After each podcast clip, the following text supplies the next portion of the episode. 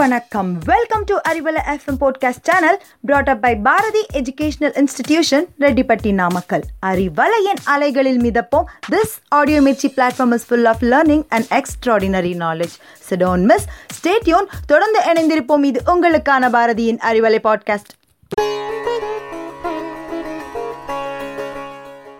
உன் நண்பன் யார் என்று சொல்.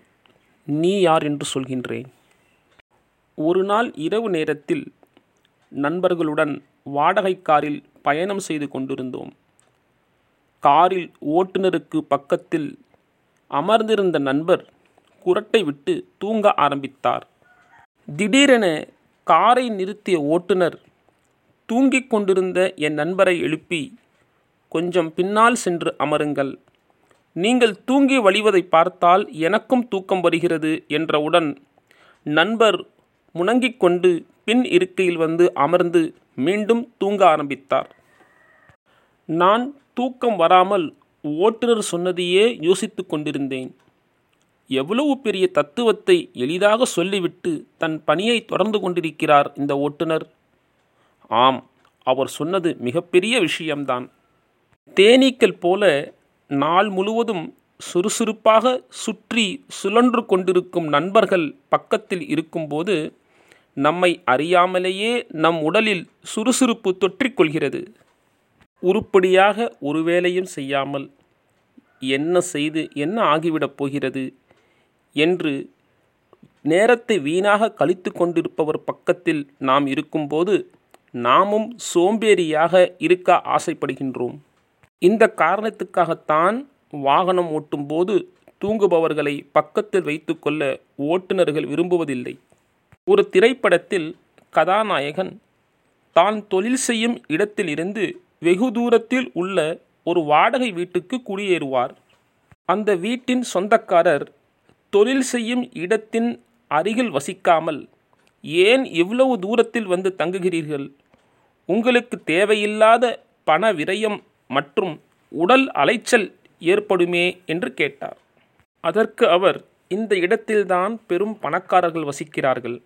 நானும் அவர்களைப் போலவே பெரும் பணம் சேர்க்க வேண்டும் என்று ஆசைப்படுகின்றேன்.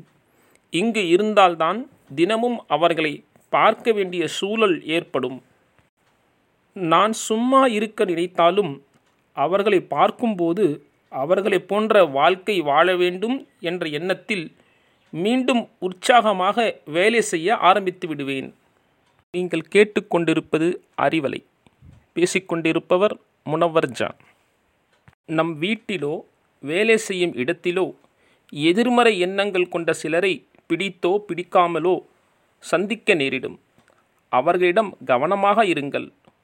உங்களிடம் ஒட்டிக்கொண்டிருக்கும் கொஞ்சம் சுறுசுறுப்பு கூட அவர்களால் கெட்டுவிடும். அலுவலக நேரம் முடிந்த பிறகு கொஞ்சம் நேரம் வேலை செய்யலாம் என்று நினைத்தால் ஒரு குரல் கேட்கும்.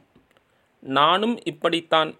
இந்த அலுவலகத்தில் சேர்ந்த புதிதில் வேலை வேலை என்று கால நேரம் பார்க்காமல் வேலை செய்து கொண்டிருந்தேன். ஆனால் இந்த நிறுவனம் எனக்கு ஏதும் செய்யவில்லை. சம்பள உயர்வு கூட சொல்லிக்கொள்ளும்படியாக இருக்காது. பேசாம வீட்டுக்கு போய் குழந்தைகளுடன் பொழுதை கழியுங்கள் என்று கேட்காமலேயே ஒரு அறிவுரை கிடைக்கும். விசாரித்தால்தான் தெரியும்.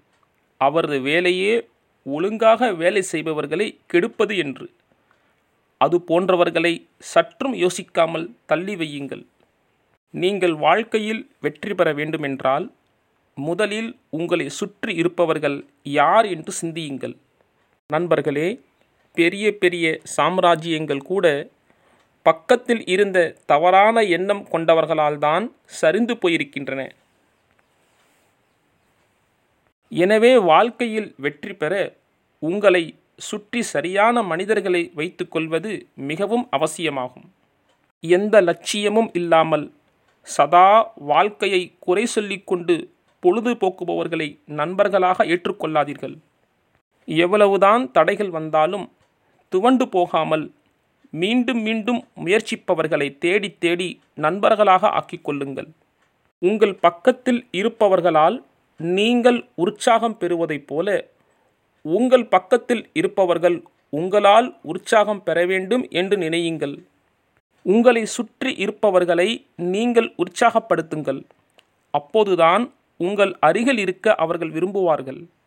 வாழ்க்கையில் வெற்றி பெற ஒன்றை முடிவு செய்து கொள்ளுங்கள். உங்களை சுற்றி இருப்பவர்கள் ஒன்று உங்களை உற்சாகப்படுத்துபவராக இருக்க வேண்டும் அல்லது நீங்கள் உற்சாகப்படுத்துபவராக இருக்க வேண்டும். நல்ல நண்பன் கஸ்தூரி வியாபாரியைப் போலாவான். அவன் ஒன்று அதை உனக்கு அன்பளிப்பாக வழங்கலாம் அல்லது நீ அதை அவனிடமிருந்து விலை கொடுத்து வாங்கலாம் அல்லது அதிலிருந்து நறுமணத்தையேனும் பெறலாம். கெட்ட நண்பர்கள் உலை ஊதும் கொல்லனைப் போலாவான். அது உனது ஆடையை எரித்து விடலாம் அல்லது நீ அவனிடமிருந்து துர்நாற்றத்தையாவது அடைந்தே தீருவாய். எனவே நல்ல நண்பர்களை தேர்ந்தெடுப்போம். வாழ்க வையகம் வாழ்க வளமுடன்.